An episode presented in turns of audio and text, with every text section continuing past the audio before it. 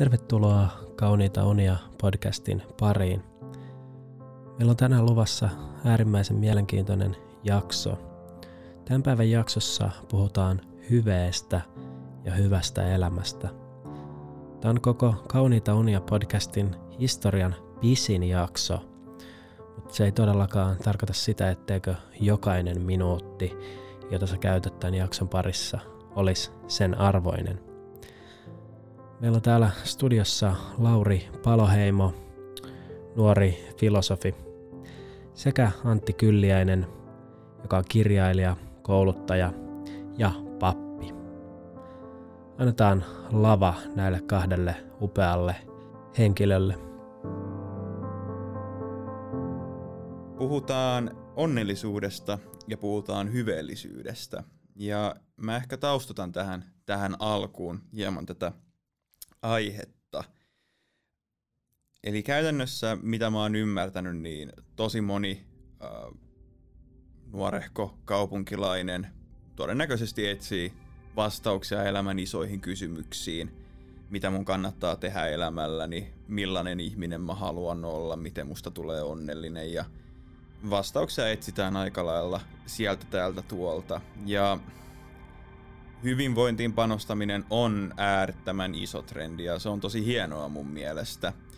Mutta pelkästään se seikka, että me nähdään, että se onnellisuus tapahtuisi itsen, itseen ja oman hyvinvoinnin keskittymisen kautta, ei ole varsinaisesti väärä, mutta se on ehkä liian rajallinen. Ja mun väite onkin, että ihminen ei voi olla kestävällä tavalla onnellinen ja elää hyvää elämää – ymmärtämättä sitä, että mitä on olla hyveellinen. Ja hyve on tosi vanha käsite, joka, jolla mä näen kuitenkin, että on paljon arvoa myös nykyaikana 2020-luvun länsimaissakin. Ja tämän aiheen taustottajana meillä on paikalla Antti Kylliäinen, hyve-eetikko, teologi, valmentaja, kirjailija – entinen pappi myöskin kaiken lisäksi, eli kaikin puolin selkeästi kova jätkä. Tota, ja me lähdetään puimaan tätä kysymystä nyt, nyt yhdessä tässä näin tänään. Tervetuloa Antti. Kiitoksia. Tota, mua kiinnostaisi kuulla alkuun ennen kuin ruvetaan puhumaan itse asiasta tarkemmin, että mikä on sun tarina, miten sä oot päätynyt työskentelemään hyveiden parissa? No se tarina alkaa kaukaa tuolta äh, jo yli 30 vuoden takaa. Äh, no ei tietysti kaukaa ole, kun ihmiskunta on ties kuinka vanha, mutta äh, näin yksittäisen ihmisen kohdalla aika kaukaa kuitenkin. Niiltä ajoilta, jolloin, jolloin tota harjoitin pääaineopintoja, eli, eli etiikkaa ja filosofiaa Helsingin yliopistossa. Ja, ja se oli sitä aikaa, jolloin Aristoteleen tuotantoa tuossa 80-luvun lopulla oli alettu juuri kääntää suomen kielelle. Ja äh, sattui niin, että meidän proffamme eli Knuttilan Simo oli sen käännöstoimikunnan puheenjohtaja ja käänsi itse nimenomaan Nikomakoksen etiikan, joka on Aristoteleen eettinen päätyö. Niin, että niinä muutamana vuonna, kun mä siellä laitoksella roikuin, niin ei siellä juuri mistään muusta puhuttu kuin Aristoteleesta ja hyveistä. Ja se jäi silloin tuonne takaraivoon jyskyttämään se aihe. En siihen sitten heti siinä vaiheessa niin kauhean syvälle syventynyt, mutta mutta se vaihe tuli sitten tuossa myöhemmin, runsaat kymmenen vuotta sitten, jolloin, jolloin muutamastakin syystä ne hyveet alkoi alko pyöriä päässä ja kirjoitin niistä kirjan ja olen nyt sitten jo tässä aika monen vuoden ajan ää, juuri mitään muuta en ole tehnytkään kuin vienyt hyveitä sinne sun tänne ja, ja juuri saanut niistä väitöskirjan valmiiksi ja niin edelleen. Tämä on minun tarinani hyveiden kanssa. Mahtavaa, kiitos. Ja toi oli, toi oli aika hyvin, hyvin pähkinänkuoressa. Ennen kuin mennään tuohon tarkemmin tähän varsinaiseen keskusteluun, niin mikä sun väitöskirjan aihe on? No, väitöskirjan aiheena on, on oikeastaan niin arvot ja hyveet ja, ja ajatuksena se, että kun kumpikin käsite on meille meille nykymaailmassa vähän, vähän jollain tavalla joko, joko ihan vieras niin kuin hyve tai sitten jollain tavalla hämärä ja hutera niin kuin arvot. Et me puhutaan paljon arvoista, mutta me itse asiassa meillä ei ole juurikaan hajuakaan sitä, että mitä me niillä tarkoitetaan. Tai sitten me tarkoitetaan niillä niin monta erilaista asiaa, että oikeastaan sillä ei ole enää mitään väliä, että mitä me niistä puhutaankaan. Ja, ja täl, tähän, tähän tuota, sekasotkuun mä olen nyt yrittänyt siinä väitöskirjassa löytää jonkinlaista tolkkua. Eli vähän miettiä, että mi, mitä ne, mitä, mitä on, mikä on niin kuin sellainen toimiva ja, ja, ja tuota, käyttökelpoinen hyve-käsitys tämän päivän maailmassa.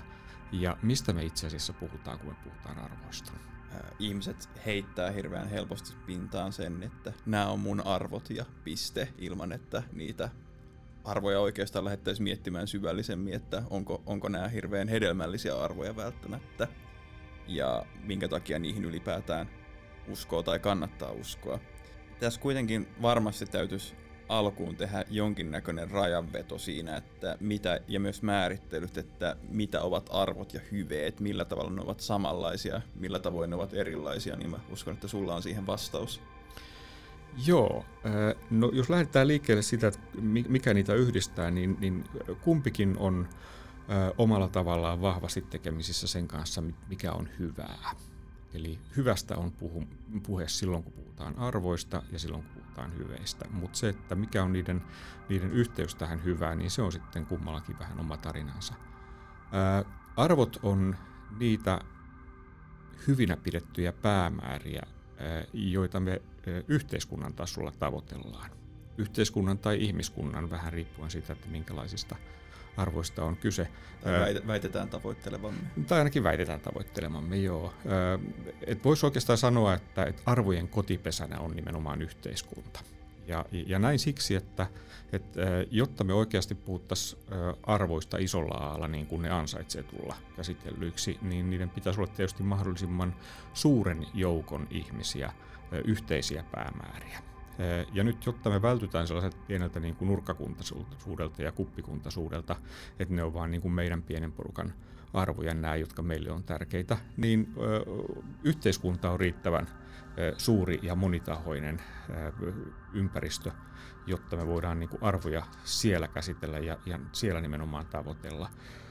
Ja tässä suhteessa toi, mitä mainitsit, että, että niin kuin puhutaan mun arvoista, niin joo, kyllä mä voin sanoa, että mulla on niin kuin tietyt arvot, mutta mä silloin tarkoitan sillä sitä, että nämä tietyt arvot niistä, jotka meidän ympäröivässä yhteiskunnassa on tärkeitä, on mulle ne kaikkein tärkeimmät. Mutta ne ei siinä mielessä ole niin varsinaisesti mun arvoja, vaan ne on vaan mun suosikkeja niistä mm. yhteiskunnan arvoista, jotka on olennaisia. No, arvot on siis yhteiskunnallisia, yhteiskunnan tasolla toimivia päämääriä, joita me tavoitellaan. Hyveet on taas sitten meidän ominaisuuksia. Ne on niitä ominaisuuksia, jotka tekee meistä hyviä ihmisiä omana itsenämme.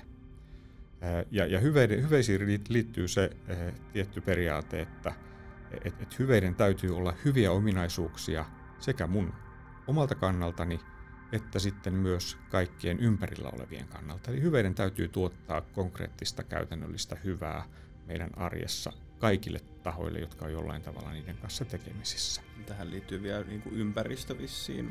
Kyllä, ympäristö myös, uutena, kyllä. uutena tota, tasona. Joo, kyllä meidän täytyy silloin niin kuin viime kädessä ajatella vähintäänkin nyt tätä koko planeettaa. Et, et me, meidän täytyy, meidän täytyy niin kuin ajatella, että, että se meidän toiminta sen täytyy olla kestävää tämän koko kokonaisuuden kannalta. Ja silloin ne ominaisuudet, jotka tekee meistä hyviä ihmisiä tälle planeetalle elämään yhdessä kaikkien näiden ihmisten ja tämän koko ympäröivän ympäristön kanssa, niin ne on ne ominaisuudet, jotka, joita me voidaan pitää hyveinä. Hmm. Eli hyveet on tavallaan piirteitä, jotka tekevät ihmisestä sellaisen kuin hän on jollain, jollain arvostettavalla tavalla, eli se liittyy Kyllä. luonteeseen tai niin kuin karakteeriin. Kuten Joo, hyveet on nimenomaan luonteenpiirteitä tai ominaisuuksia, joiden tietysti täytyy sitten myös näkyä käytännössä. Ja tämä on tietysti yksi iso ero arvojen ja hyveiden välillä, että, että arvojen, arvojenhan ei mitenkään välttämättä tarvitse olla tapahtumisen tasolla totta, jotta me voidaan sanoa, että ne on ihan oikeasti meidän arvoja. Jos ne on hyviä ja arvokkaita asioita, niin jo pelkästään se, että me ihan aidosti ja oikeasti tavoitellaan niitä, niin tekee niistä meidän arvojamme. Ja ihan riippumatta siitä, että toimiiko ne vai eikö ne toimi, niin, niin ne, ne kyllä siinä arvon roolissa joka tapauksessa on. Hmm. Et jos me esimerkiksi ajatellaan, että ää, jos, jos nyt joku totuus voisi olla esimerkiksi ää, jonkun mediatalon tai yliopiston arvona ihan puolustettavissa, ja sitten me todetaan, että no itse asiassa me tehdään aika lailla tällaista tällaista tota, huonoa tutkimusta, joka ei tavoita sitä totuutta, ja itse asiassa nämä meidän lehtijututkaan nyt ei, ei nyt aina ole ihan niin kuin totta, niin ei me voida sillä perusteella sanoa, että no okei, ei se totuus sitten ole nähtävästi meille mikään arvo, vaan meidän pitää niin kuin kahta kauheammin tietysti tavoitella sitä.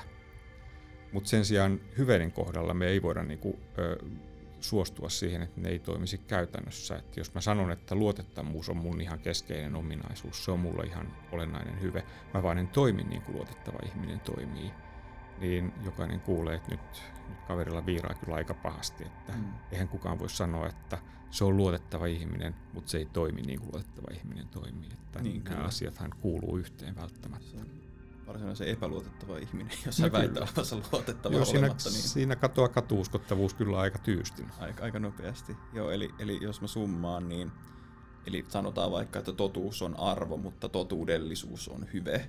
Ö, eli hyve on, hyve on ikään kuin jotain, mikä on selkeästi nähtävissä ja joka on vietävissä toimintaan. Arvo taas voi olla jotain, joka on ikään kuin ilmaa ja Kyllä. josta voidaan olla monta mieltä tahansa. Just näin. Ja, ja toisaalta me ei niitä arvoja voida koskaan saada toimimaan, ellei meillä ole niitä hyveitä hallussa. Et vain totuudelliset ihmiset voi joskus päästä hajulle siitä, että mitä se totuus oikeasti on, ja voi pitää sitä jollain tavalla niin kuin, ää, esillä ja kunniassa, ja jopa saada joskus toteutumaankin mm. yhteiskunnalla.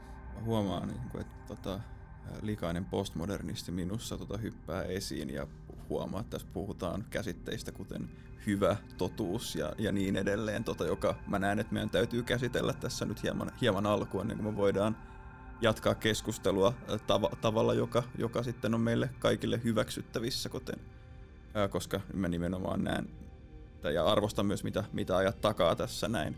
Siinä mielessä, että hyveillä on äär, äärimmäisen paljon annettavaa, kunhan se ajatusjärjestelmä on päivitettävissä niihin uudempiin näkemyksiin, mitä meidän yhteiskunnassa nykyään ää, arvostetaan, kuten relativismi, pluralismi ja niin edelleen, eikä oteta vain annettuna sitä, että mitä joku valkoinen mies joskus 2000 sitten on ajatellut, Just että näin. Tämä, näin, näin tämä asia on. Niin mitä on hyvä? Ää, no toi on oikeastaan sellainen, johon ää, mä esimerkiksi väitöskirjassani en uskalla ottaa mitään kantaa koska tota, ää, menee, menee liian vaikeaksi asiaksi määritellä hyvä. Ää, mutta sanotaan, että näissä puitteissa, että kun puhutaan hyveistä ja puhutaan arvoista, niin, niin arvot, arvojen hyvyys, sen jotenkin niin kuin, riittäväksi määrittelemiseksi riittää se, että me ollaan yhteiskuntana tarpeeksi yksimielisiä siitä, että esimerkiksi totuus ja oikeus ja hyvinvointi ja onnellisuus on sellaisia asioita, jotka on jollain tavalla tavoittelemisen arvoisia. Jos me ollaan tätä mieltä, niin sitten me voidaan sanoa, että se hyvä näyttäytyy meille näiden, asioiden, näiden, näiden arvojen kautta. Eli nämä arvot on tavallaan sen hyvän kasvot, vaikka me ei itse nähdäkään sen niiden kasvojen taakse, että mitä se hyvä oikeasti on. Vastaavasti taas, jos me puhutaan hyveistä, niin se hyvä, joka niihin liittyy, on nimenomaan sitä hyvää, jonka ihmiset kokee hyväksi. Et, et jos, jos, jos, must, jos, jos jonkun ihmisen käytös tuntuu mun mielestä jotenkin, jotenkin tota ikävältä ja sitten tulee mulle huono fiilis ja, tai että se loukkaa mua jotenkin tai, tai jotenkin näin, ja sitten se sanoo ää, toimivansa hyveellisesti, niin, niin mulla on oikeus sanoa, että mun ymmärryksen mun kokemuksen ja mun näkemyksen mukaan se, mitä sä saat mulle aikaan, on jotain sellaista, että toi ei voi olla hyveellistä. Koska siitä, että, että sä toimisit hyveellisesti, niin siitä täytyy seurata myös mulle jotakin hyvää, jos mä olen sen sun toiminnan vaikutuspiirissä. Ja nyt ei käy niin. Mä en koe tuota hyvänä. Et nämä on, nämä on tietysti sellaisia määritelmäkysymyksiä, joita, joissa ei koskaan päästä niin kuin absoluuttiseen totuuteen kiinni. Mm. Mutta se, että hyveiden kohdalla, kun hyveet on nimenomaan tällaisia yhteisöllisiä elementtejä, ää, peruslähtökohtana on se, että ihminen on yhteisöllinen olento, niin kuin Aristoteles aikanaan totesi, ja niin, niin kuin aika monet sen jälkeen ovat sen, sen allekirjoittaneet. Suurin osa. Suurin osa, kyllä, näin. Niin, niin voidaan lähteä siitä, että kun hyveet on tällainen ää, elementti, joka tekee meistä nimenomaan hyviä yhteisön jäseniä, niin yhteisöllä on oikeus aina nimetä ne hyveet, jotka, jotka sen piirissä nimenomaan hyveiksi katsotaan. Hmm.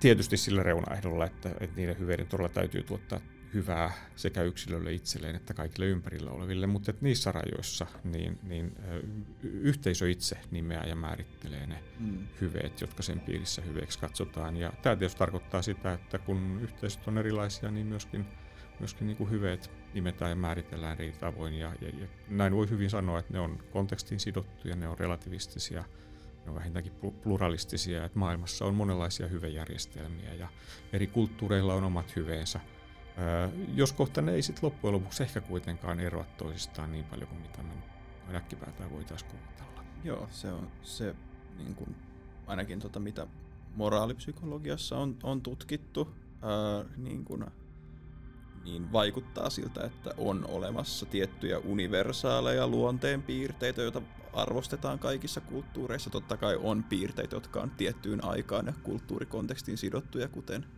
vaikka muinaisessa Kreikassa tota, hyvää soturikuntoa voitiin pitää, pitää tota, hyveenä, joka ei välttämättä ole. Mutta sitten taas toisaalta se voi saavuttaa meidän maailmassa vähän erilaisen ilmenemisen muodon, kuten vaikkapa itsekurillisuuden arvostaminen ja, ja niin edelleen. Ää, tavallaan jos mä sum, niin yritän summata tuosta noin äskeisestä, eli tavallaan me voidaan ajatella hyveiden olevan prosessi, jotain, mitä me mistä me voimme koko ajan oppia. Ja hyveet on saman ilmiön ilmenemisen muotoja, jotka voivat ilmetä kontekstissa jollain, jollain tietyllä, tietyllä tavalla, mutta ne kuitenkin edustavat tätä samaa hyvää tietyssä mielessä, vai tulkitsinko mä, tulkitsinko mä oikein? Ei, ihan oikein tulkitsit. Kyllä nimenomaan tämä on hyveissä se hauska puoli, että, että ne, ne on aina – nimenomaan sen tilanteen mukaisia. Että ne riippuu siitä, että, että keitä, on, keitä on ne ihmiset, joiden hyveistä on kyse ja missä tilanteessa he näitä hyveitään sitten jollain tavalla viljelee tai harjoittaa.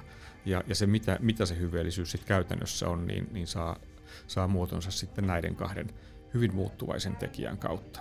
Joku voisi pitää tota irrelevanttina kysymyksenä, mutta mä näen, että se on tässä yhteydessä aika tärkeä, niin näet sä, että hyveitä keksitään vai löydetään? No kyllä mä melkein sanoisin, että hyveitä, hyveitä nimenomaan löydetään, koska, koska kun, kun niiden täytyy kuitenkin ankkuroitua siihen ihmisten kokemukseen siitä, että, että mikä on hyvää, niin, niin se ei ihan onnistu sillä tavalla, että me keksitään nyt joku ominaisuus ja sitten kaikki on samaa mieltä. Jos, kaikki, jos se istuu ihmisten kokemukseen, eli jos ne ei tavallaan ole jo olemassa siellä, siellä ihmisten kokemusmaailmassa, niin, niin, niin ei ne sitten oikein hyveiksi koskaan muotoudu. Mm, niin juuri. Eli tavallaan vaikka sä löytäisit ää, jonkin uudenlaisen tavan mm, osoittaa lähimmäisen rakkautta, se silti olisi lähimmäisen rakkauden hyve, vaikka sä toteuttaisit kyllä. sitä jollain kekseliällä tavalla. Kyllä, kyllä, joo. Ja ilman muuta siis näinhän se on, että ne hyveiden määritelmät, että ne mitä, mitä se hyve sitten jossain tilanteessa on, niin, niin voi hyvin olla, että tulee eteen yhtäkkiä tilanne, jollaista ei ole koskaan voinut olla, koska meillä esimerkiksi ei ole tietynlaisia välineitä käytössämme, että että, että mitä, mitä, mitä se sitten, se, se hyve on joskus niin kuin, älypuhelinten aikaan verrattuna lankapuhelinten aikaan, tai mitä se hyve tulee olemaan joskus siinä vaiheessa, kun me keksitään joku u- uusi tapa kommunikoida, jota me ei osata nyt edes kuvitellakaan, mm. niin joku uusi tapa, tapa käyttäytyä ja toimia saattaa olla hyveellistä siinä vaiheessa, mutta luultavasti se on kuitenkin edelleen esimerkiksi ystävällisyyttä tai, tai huomaavaisuutta tai jotain muuta tällaista, mm. äh, tällaista vanhaa klassista hyvettä, joka, joka edelleen – muuttuu. Se on itse asiassa aika hauska todeta, että ne hyveet, joita Aristoteles aikanaan luetteli, niin, niin eh, niitä ei ehkä ihan kaikkia tänä päivänä enää pidettäisi eh, nyt ainakaan niin kuin tärkeimpiin kuuluvina hyveinä, mutta ne on edelleen kyllä ihan tunnistettavissa hyveiksi. Että on, voi voi niin kuin ajatella, että se on ihan järkeenkäypä sellainen kulttuuri, jossa esimerkiksi tällainen ja tällainen asia eh, on ollut niin kuin hyvä ominaisuus ihmisessä tuntuu, että tässä vaiheessa me puhutaan hyveistä abstraktiona, heitä välillä tiettyjä esimerkkejä, niin olisi hyvä nostaa ehkä ilmaan näitä tiettyjä universaaleita hyveitä, joita voidaan, voidaan nähdä, että myös nykyaikana vaikuttaa, vaikuttaa että arvostetaan, niin mitä, mitä kaikkea sä nimeäisit tällaisiksi hyveiksi? No ehkä yksi varmaan niin kuin klassisin on tietysti oikeudenmukaisuus, että ei, ei varmasti ole sellaista kulttuuria maailmassa, jossa, jossa niin kuin oikeus ei olisi tärkeä arvo jossa oikeudenmukaisuus näin ollen ei olisi, olisi niin kuin ihan keskeinen hyve. Toinen on sitten varmaan ystävällisyys, että, että, että, mm, että ei, ei varmaan ole yhtään ainutta sellaista kolkkaa maailmassa, josta, josta niin kuin joku varoittaisi, että jos sinne matkustat, niin siellä ei sitten olla ystävällisiä ollenkaan. Et siellä niin kaikki on tosi, tosi epäystävällisiä. New Yorkissa? En ole kyllä käynyt New Yorkissa, mutta, mutta siitä huolimatta oletan, että sielläkin, sielläkin kuitenkin niin kuin jollain tavalla, jollain tavalla niin kuin ystävällisiäkin ihmisiä löytyy ja ystävällisyyttä edelleen pidetään siellä ainakin kuitenkin jollain tavalla. Jos kerran me, me tota, suomalaiset tuppisuutkin jonkun mielestä olemme kuitenkin niin kuin ystävällisiä ihmisiä pohjimmiltaan, niin ehkä amerikkalaisetkin – mutta se on sitten eri asia, että miten sitä ystävällisyyttä siellä osoitetaan. Ja toki tietysti ympäristöthän voi olla monenlaisia, että kyllä, kyllähän se on, se on tietysti selvää, että niin kun, ää, inhimillisyys suurkaupungissa on jo ihan sen väkimäärän vuoksikin niin aika mahdotonta sitä osoittaa. Et joskus nuoruudessa niin hetken aikaa asustin Lontoossa ja, ja se mihin siellä väsyi oli se, että kun ei enää nähnyt yhtään yksilöä niissä vastaantulijoissa, jotka siellä kadulla tuli vastaan, koska ihmisiä oli niin paljon, mm. näki vaan sen massan. Ja, ja se, se, oli, se oli aika väsyttävää verrattuna esimerkiksi Helsingin katuvilinään, jossa sentään voi vielä katsoa vastaan tulia silmiin. Mm. Kyllä, kyllä. Tota, joo, eli esimerkiksi voidaan pitää ystävällisyyttä, oikeudenmukaisuutta tai oikeudentajua hyveinä. Tota, varmaan mun muistaakseni esimerkiksi viisaus oli jotain, mikä, mikä selkeästi on, on tosi viisaus arvostettu. On, viisaus on ilman muuta arvostettu. rohkeus. Kyllä, rohkeus on, joo, rohkeuskin on aika, rohkeus on aika hauska esimerkki siitä, että et, et se, se on tietyllä tavalla hyvin vahvasti meidän temperamenttiin sidottu. Et jotkut on niinku synny, syntyjään ihan niinku suurin piirtein niinku hullun rohkeita, ja toiset taas on niinku hyvinkin arkoja, mutta silti jokainen tarvii sitä rohkeutta vähintäänkin nyt sen verran, että uskaltaa mennä ensimmäisenä koulupäivänä kouluun tai ensimmäisenä työpäivänä uuteen työpaikkaan. Jos ei sitä uskalla, niin tässä yhteiskunnassa on kauhean vaikea niin kuin oikein pärjätä mitenkään. Meidän koulujärjestelmä ei tunne niin kuin mitään toista tapaa suorittaa oppivelvollisuutta niille, jotka ei sitten koskaan uskaltanut mennä kouluun, vaan kyllä kaikkien pitää ekalle luokalle uskaltaa mennä. Ja, ja, ja, mutta, mutta siitä huolimatta se on niin kuin universaali hyve, kyllä, se rohkeus, kaikista tarvii, vaikka jokainen vain oman mittansa, sitten, sitten sitä voi, voi ylipäänsä itselleen hommata. Näin. Tota, veikkaan, että kannattaa viedä ennen kuin mennään tuohon hyveisiin enemmän käytännön tasolla, niin olisi hyvä lähteä hahmottaa ihan käytännön esimerkkien kautta, koska se mikä sun historiassa on kiinnostavaa on se, että sä et pelkästään kirjoita hyveistä ja tutki hyveistä, vaan sä olet myös työskennellyt esimerkiksi yritysten päiväkotienkin kanssa mm. muistaakseni. Joo, jos, siinä oli tosi mielenkiintoisia tutkimuksia esimerkiksi kiusauden, kiusaamisen vähenemisestä ja muuta vastaavaa. Niin tota, mikä on tyypillisesti se prosessi, jolla yhteisö tulee tietoisiksi niistä hyveistä, joihin se haluaa sitoutua ja joita se haluaa harjoittaa? Hyvä kun sanoit tuon sanan tulee tietoiseksi, koska tästähän nimenomaan on kysymys, että, että niitä hyveitähän ei tarvitse lähteä, lähteä niin kuin opettelemaan, eikä niitä tarvitse lähteä, lähteä niin kuin mistään tuottamaan siihen yhteisöön, varsinkin kun nimenomaan ollaan niin kuin vähän varttuneempien ihmisten yhteisöissä. Ne hyveet on siellä olemassa. Ja, ja se avainjuttu on se, että ne täytyy tiedostaa nimenomaan. Koska, koska jos, jos me ei tiedosteta, että mitkä hyveet tekee meistä esimerkiksi työyhteisössä hyviä työtovereita toisillemme, niin me ei koskaan saada niitä hyveitä toimimaan niin hyvin kuin mitä me voitaisiin saada ne toimimaan. Ja voi käydä jopa niin, että jossain, jossain tuota, hankalassa tilanteessa me saatetaan jopa niin kuin menettääkin joku hyve, tai ainakin kadottaa se niin, että se on me, meiltä niin kuin täysin, täysin hävyksissä, kun me ei sitten osattu pitää siitä kiinni, kun me ei tiedetty, että se oli meille kauhean tärkeä hyve. Se, miten se tehdään, on ihan yksinkertaisesti vain se, että ruvetaan, ruvetaan miettimään, että mitkä on ne kaikkein keskeisimmät hyveet, mitkä meillä on. Että siinä voi apuna käyttää, käyttää jotain, jotain esimerkiksi niin kuin mä käytän omassa työssäni, että mulla on, Mulla on lista niistä hyveistä, jotka ää, noin suurin piirtein näyttäisi olevan suomalaisessa yhteiskunnassa ne kaikkein keskeisimmät. Mitä, sit, mitä niitä on esimerkiksi? No sieltä löytyy just nimenomaan nämä, mistä on ollut puhe, puhe rohkeus ja, ja rehellisyys, oikeudenmukaisuus, reiluus, ystävällisyys, arvostavuus, vastuullisuus, luotettavuus. Tällaisia aika keskeisiä hyveitä, joita mä olen, olen tässä nyt seitsemän vuoden ajan hyveitä vienyt työelämään ja mä olen sieltä näistä alkuaikojen prosesseista seulonut ne 21 hyvettä, jotka tuntuu olevan kaikkein eniten, eniten käytettyjä ja eniten ihmisten valitsemia hyveitä näissä prosesseissa.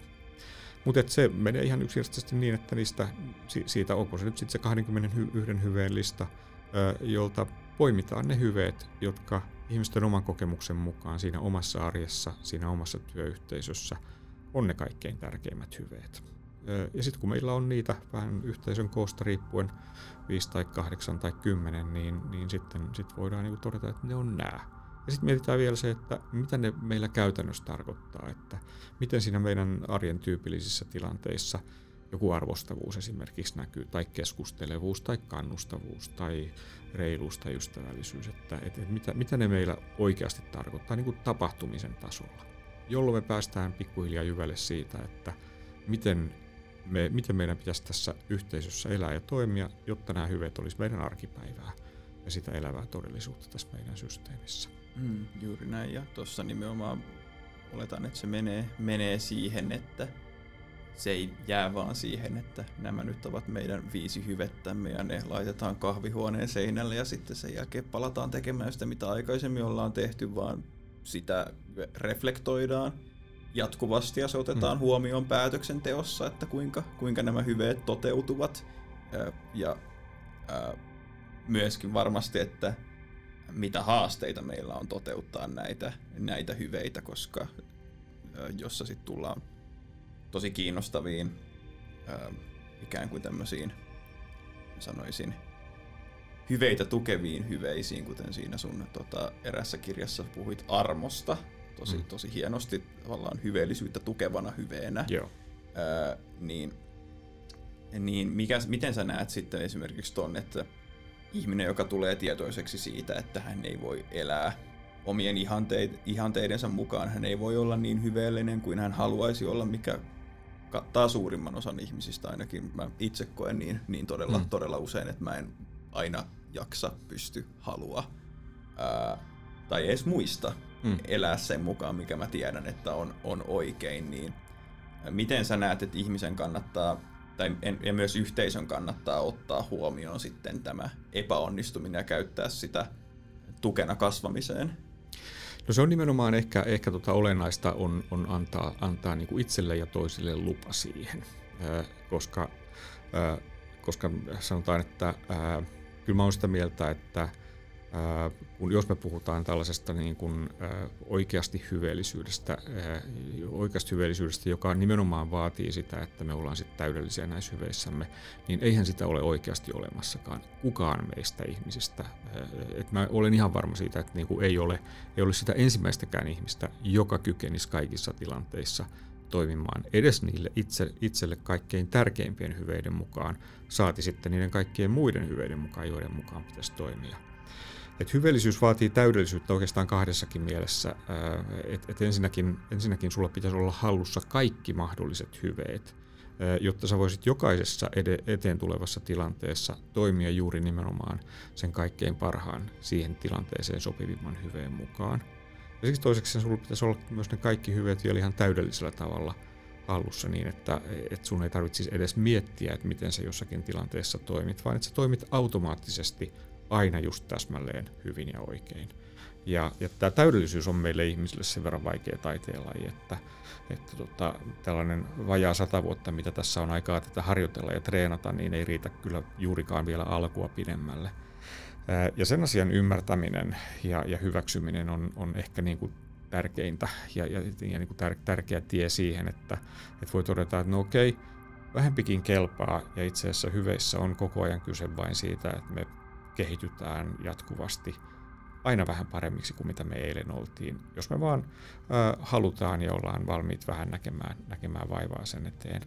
Ää, se on itse asiassa aika hyväkin uutinen, että sitä täydellisyyttä ei tule koskaan eteen, koska sehän tarkoittaa sitä, että aina voi olla taas vähänkin, vähän parempi kuin eilen oli. Ja, ja, ja elämä, elämä, on, elämä ei olisi kauhean mielekästi, jos ei olisi enää kehittymisen varaa ollenkaan me, ei oikeasti haluttaisi sitä, että tämä ei olisi ollenkaan, ollenkaan haastavaa. Tämä, tämä aika kävisi ihan, ihan järkyttävän pitkäksi siinä, siinä vaiheessa. Toki ero on siinä, että onko ne haasteet sellaisia, jotka on sun sen hetkisten kykyjen ja taitojen ja voimavarojen puitteissa ylitettävissä vai mm. ei. Et se, on, se, on, se on eri kysymys. Ja hyveiden kohdalla oikeastaan ehkä, ehkä tota se ka- kannattaa säätää itsensä niin kuin tarkkailemaan ei niinkään niitä asioita, joissa epäonnistutaan, niitä kohtia, joissa olisi voinut mennä paremminkin, vaan nimenomaan etsimään niitä kohtia, joissa onnistutaan. Että, et, et se, se ajatus siitä, että, että et, et jos meillä on ne hyveet, ne hyveet tekee meistä hyviä ihmisiä. Ää, ja, ja meillä on lupa niin kuin etsiä löytää itsestämme ne hyvät puolet, ää, koska ää, kun me kiinnitetään niihin huomiota, niin me samalla vahvistetaan sitä hyvää, mikä meissä on. Se on ollut aika hauska nähdä nimenomaan työelämässä, että, että jos me lähdetään, lähdetään, siis ei ole sellaista työyhteisöä, jossa ei olisi joku asia pielessä. Mutta jos me lähdetään korjaamaan niitä asioita, jotka siellä ei toimi, niin me todennäköisesti tehdään puoli vuotta töitä ja lopputulos on se, että ei ne toimi edelleenkään, koska rikkinäisen asian korjaaminen on ihan hemmetin vaikeaa.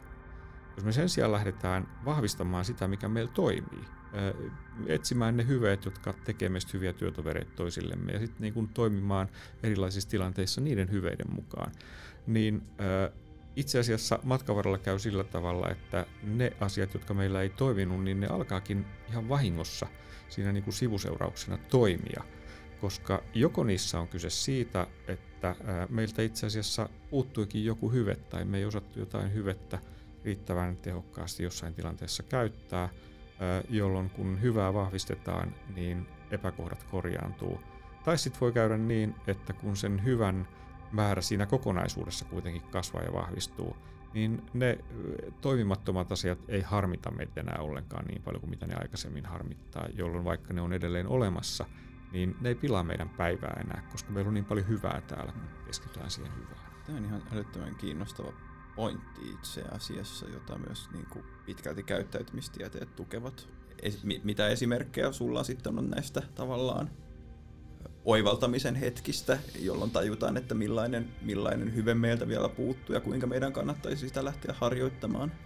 No, tästä on itse asiassa sellainen aika hauska, hauska tota esimerkki nimenomaan tarina siitä, että miten kerran, kerran kävi elävässä elämässä yhdessä päiväkodissa – jossa oli tuotu hyveet siihen lasten kasvatukseen. Se oli tehty sillä että siellä oli pidetty vanhempainilta, jossa vanhemmat ja päiväkodin työntekijät oli valinneet yhdessä muutaman hyveen siihen lasten kasvatuksen kärkeen. Ja, ja tota, jokunen viikko sen jälkeen, kun hyveet oli valittu, mutta niitä ei ollut vielä kauheasti ehditty, ehditty siellä niin kuin käytännössä toteuttaa, niin siellä syntyi tällainen kiusaamisepidemia siellä päiväkodissa.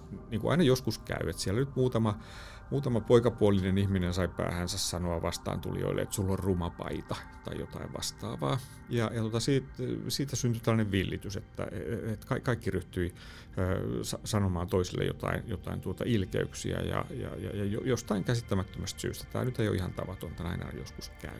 Mm. Ja se meni sitten niinku niihin mittoihin, että, että vanhemmatkin oikeasti alkoi huolestua, jopa siinä määrin, että sieltä alkoi vanhemmat soitella kesken työpäivän päiväkotiin ja, ja kysyä työntekijöiltä, että mikä siellä on nyt just tällä hetkellä tilanne, että kiusataanko siellä nyt juuri jotakuta. Ja, ja työntekijät oli niinku aika lailla huolissaan ja, ja tota, vähän sekaisin siitä tilanteesta, mitä tässä nyt pitäisi tehdä oikein tälle hommalle, kun tämä tuntuu karkaavan käsistä. Ja sitten joku keksi, että no hei, Entäs jos kokeiltaisiin nyt niitä meidän hyveitä? Ja, ää, ja näin tehtiin, että he alkoivat sitten niinku järjestelmällisesti ää, lasten kanssa ää, ei puuttua siihen kiusaamiseen ollenkaan, vaan miettiä niitä hyveitä lasten kanssa. Miettiä sitä, että miten joku hyve jossakin tilanteessa voisi toimia ja, ja miten, miten ystävällinen ihminen ää, tekee, toimii esimerkiksi hiekkalaatikolla, kun muutkin haluaa leikkiä samoja leikkejä ja näin päin pois. Ää, ja sitten pitivät myös huolen siitä, että joka päivä kerrottiin vanhemmille, että mitä tänään on puhuttu ja mitä on tehty näiden hyveiden kanssa. Ää, meni kaksi viikkoa, niin kukaan ei edes muistanut, että oli kiusattu jossain vaiheessa jotakuta. Mm. Ää, lapsia ei enää kiinnostanut kiusaaminen lainkaan, ja vanhemmatkin kyseli vaan koko ajan, että no hei, että mitäs, mitäs hyveet tänään? Että mitä, mitä kivaa on tehty hyveiden kanssa tänään? Ää, ei siihen kiusaamiseen puututtu. Sitä ei edes yritetty lopettaa, ei, ei kehitelty minkäänlaisia konsteja, millä saadaan niin kuin kiusaaminen loppumaan, vaan käännettiin se huomio niihin hyveisiin. Ja yhtäkkiä se kiusaaminen loppui aivan itsestään. Ää, et se on niin aika hauskaa, että miten, miten se, mihin me kiinnitetään huomiota, niin sehän kasvaa ja vahvistuu. Et jos me kiinnitetään huomio siihen kiusaamiseen, niin lapsetkin ymmärtää, että tämä on niin tärkeä asia tämä kiusaaminen, että tätä ei pidä lopettaa koskaan, koska mistä me sitten puhuttaisiin. Mutta jos me sen sijaan kiinnitetään huomio ää, siihen, että ää, mistä tulee hyvä mieli, miten kiva kaveri toimii toisen kanssa, niin meillä on yhtäkkiä päiväkoti täynnä kaikenlaisia kivoja kavereita, jotka ei muuta teekään kuin toimii, toimii juuri niin kuin, niin kuin hyveiden mukaan toimitaan. Hmm. Tämä oli tosi kaunis, hirveän, hirveän inspiroiva tarina, tota, joka tuntuu myös silleen hassulta, että tuommoinen päiväkoti on, on olemassa, mutta... Joo, terveisiä Arabian rantaan, sieltä se löytyy. Mahtavaa, mahtavaa. Olette, olette esimerkillisiä nuoria ihmisiä. Keskustelun pääpointti oli tuoda tarkemmin se kysymys esiin hyveellisyyden ja onnellisuuden välisestä suhteesta. Ja niin kuin mä alkuun, alkuun väitin, että me ei oikein ymmärretä nykyään, mitä, mitä on onnellisuus ja miten, miten siihen sitten päästään, niin ää, mä haluaisin kuulla tuosta aiheesta vähän sun näkemyksiä. Mä veikkaan, että sulla aika vahvasti nojaa myös siihen Aristoteleen eudaimonia ajatukseen tuo, tuo kysymys, niin miten, miten sä näet tämän aiheen? Joo, tämä on, tää on, tää on aika kimurantti, kimurantti aihe sikäli, että, äh, että et niin kuin, niin kuin itse asiassa aina joskus käy, niin, niin sanat elää omaa elämäänsä ja, ja, ja niiden merkitykset muuttuu aikojen kuluessa. Onnellisuudelle on käynyt juuri näin. Et todella se, se eudaimonia, joka oli tällainen antiikin kreikan filosofian yksi avainsanoja, eu oli tarkoittaa hyvä ja daimon on, on henki, eli tällaista niin kuin henkisyyttä. Mm. Siitä on niin kuin kysymys, mutta onnellisuus on se, miten se on. Äh, onnellisuudeksi se on aina tavattu kääntää se aristoteellinen ja, ja, ja myöskin muiden, muiden, muiden filosofien käyttämä, käyttämä termi. Äh, mutta onnellisuus tänä päivänä tarkoittaa jotain ihan muuta kuin mitä antiikin filosofit alun perin tarkoitti tällä eudaimoniallaan. Silloin se, silloin se oli, oli onnellisuutta, mutta tämän päivän tapa ymmärtää onnellisuutta on jotain ihan muuta. Ja, ja, ja, ja tätä eudaimoniakin on, on siis hyvetiikassa käännetty paitsi onnellisuudeksi, niin myös kukoistukseksi. Mä itse käytän mieluiten termiä hyvä elämä, koska jotenkin se hyvä elämä terminä kuvaa kaikkein parhaiten sitä, mitä se eudaimonia on aikanaan tarkoittanut antiikin filosofeille. Et se on ensinnäkin, kyse ei ole jostain tunteesta, joka tulee ja menee.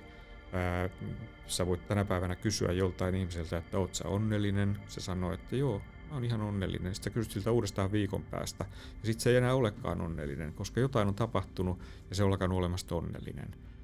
Kun antiikin äh, filosofit ajatteli, että että itse asiassa tämä niin kuin onnellisuus on sellainen asia, että, että sä et voi oikeastaan sanoa niin kuin ihmisen onnellisuudesta yhtään mitään ennen kuin sä oot kattonut sen niin kuin elämän loppuun saakka. Että vasta kuolleesta ihmisestä voidaan oikeasti sanoa, että oliko se onnellinen, elikö se onnellisen elämän, koska on liian aikaista sanoa elämän onnellisuudesta yhtään mitään ennen kuin on nähnyt sen lopun. Ja, ja, ja näin ollen niin kuin elämä voi olla hyvää elämää vasta sit sen jälkeen, kun me voidaan sanoa, että ne viimeiset viisi vuottakin oli hyvää elämää. Että, että sen sijaan, jos ne viimeiset viisi vuotta sitten monella tavalla pilaa kaiken sen, mitä elämä on siihen saakka ollut, niin sitten se ei enää ole hyvää elämää. Mä ehkä ajattelisin, että siis jos me haetaan sitä onnellisuutta, niin, niin me tavoitellaan tuulta. Me, me tavoitellaan jotain sellaista, mikä ei ehkä ole sitten edes sen tavoittelemisen arvoista. Että et mieluummin ehkä voisi ajatella, että jos, ää, jos onnistuisi elämään hyvää ihmisen elämää, sen noin 80 vuotta tai vähän päälle, mitä täällä on niin kuin aikaa palloilla, niin, niin se olisi oikeasti tavoittelemisen arvoista. Ää, ja siihen tulee sitten jo vahvasti mukaan myös kuvaan se, että minkälainen sä oot, miten sä toimit toisten ihmisten kanssa, minkälaisia asioita sä elämässä tavoittelet, mitä sä haluat saada toteutumaan. Jos sä käytät elämän enemmän tai vähemmän niinku itsesi kannalta arvottomiin asioihin, niin sä et välttämättä niin kuin jälkeenpäin ajatellen ole elänyt sellaista elämää, jota sä olisit halunnut elää. Mutta sen sijaan sitten, jos sä, jos sä niin kun, koetat esimerkiksi erilaisissa tilanteissa kohdella toisia ihmisiä aina parhaalla mahdollisella tavalla, sen tilanteen vaatimalla tavalla, hyveellisesti, aina sitä hyvettä hyödyntää, joka siinä tilanteessa on keskeinen, niin, niin voit ehkä jälkeenpäin todeta, että noin nyt niin kympin suoritus ollut, mutta aika hyvä ihmiseksi kuitenkin, että, että, että ainakin yritin. Yritin joka tilanteessa, parhaani yritin, enempää ei voi keltään vaatiakaan.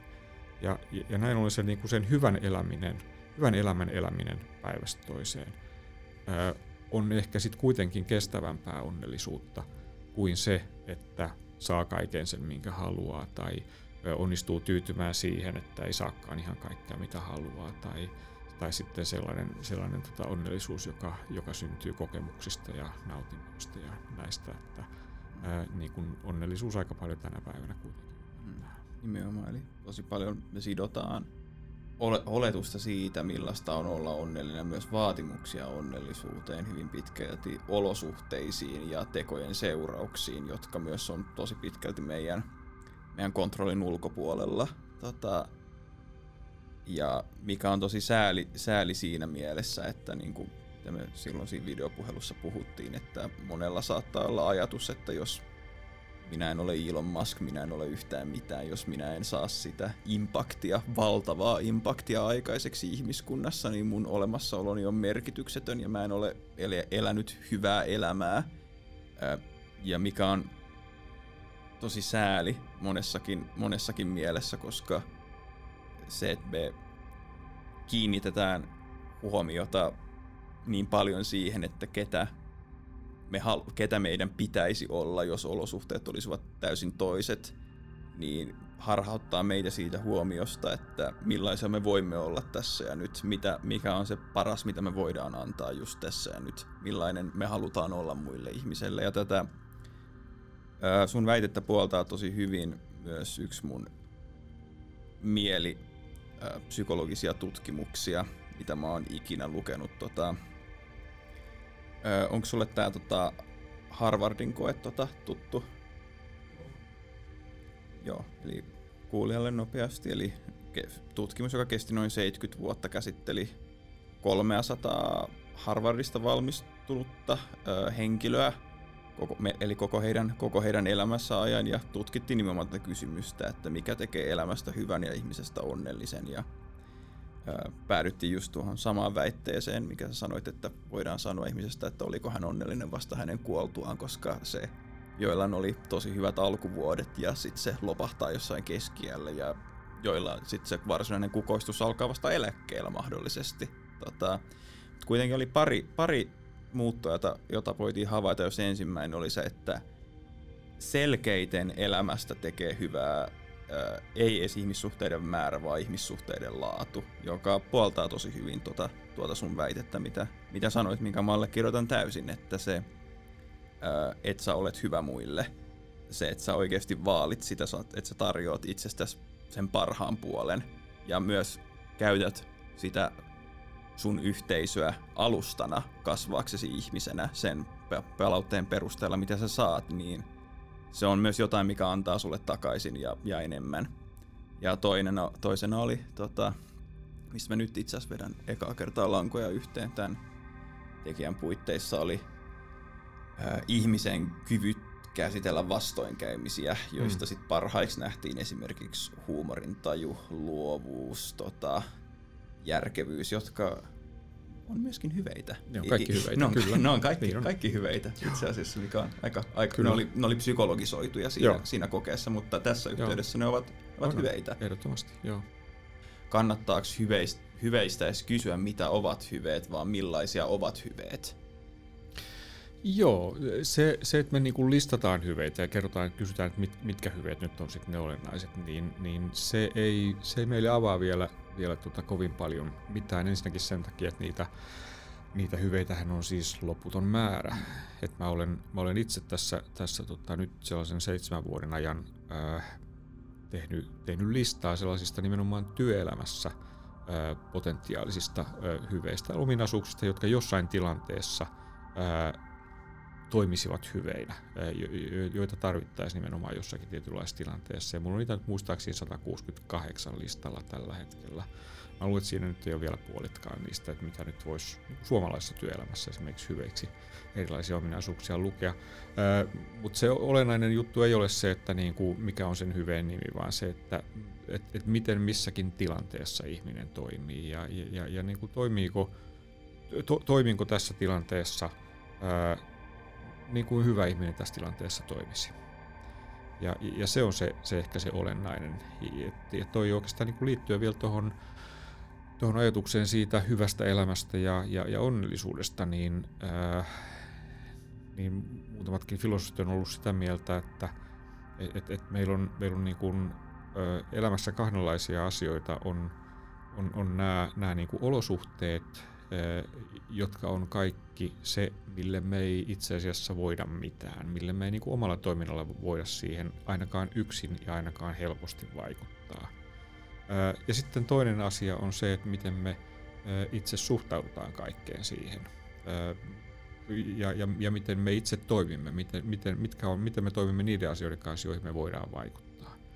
Ja ää, Aristoteles jo aikanaan oli sitä mieltä, että et, et hyveet riittää siihen, että, että, että ihminen voi elää hyvää elämää ja, ja, ja saavuttaa sen onnellisuuden edellyttäen, että on pikkusen hyvää tuuria mukana.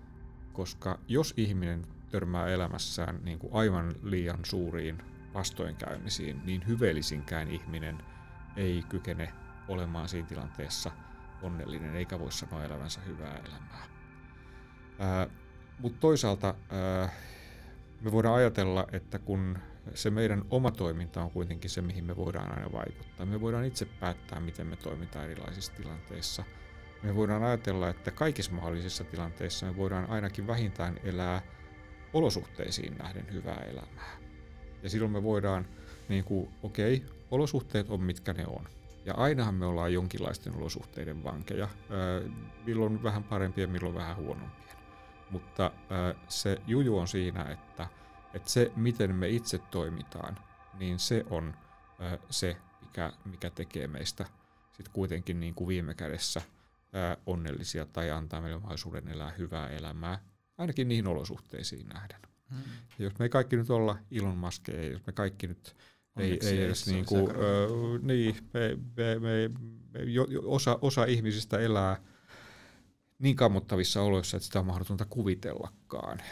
Et, et kun sota jatkuu kymmenen vuotta jossain Syyriassa ja, ja, ja ei tunnu loppuvan koskaan. Ja, ja niin kuin jossakin, jossakin tota, niin kuin tänäkin päivänä taas Palestiinassa tuolla, tuolla tota Jerusalemissa taistellaan verissä päin. On taisteltu nyt jo tuolta vuodesta 1948 saakka ja ties kuinka kauan ennen sitä. Mutta silti niissäkin oloissa ihmiset pystyy elämään hyvää elämää niihin olosuhteisiin nähden selvästikin. Ja silloin ei kannata nimenomaan miettiä sitä, että mitkä, nyt, mitkä ne nyt on ne, niin kuin, sanotaan nyt ne kymmenen tärkeintä hyvettä, jotka mulla pitää olla hallussa, että mä voin elää sitä onnellista elämää.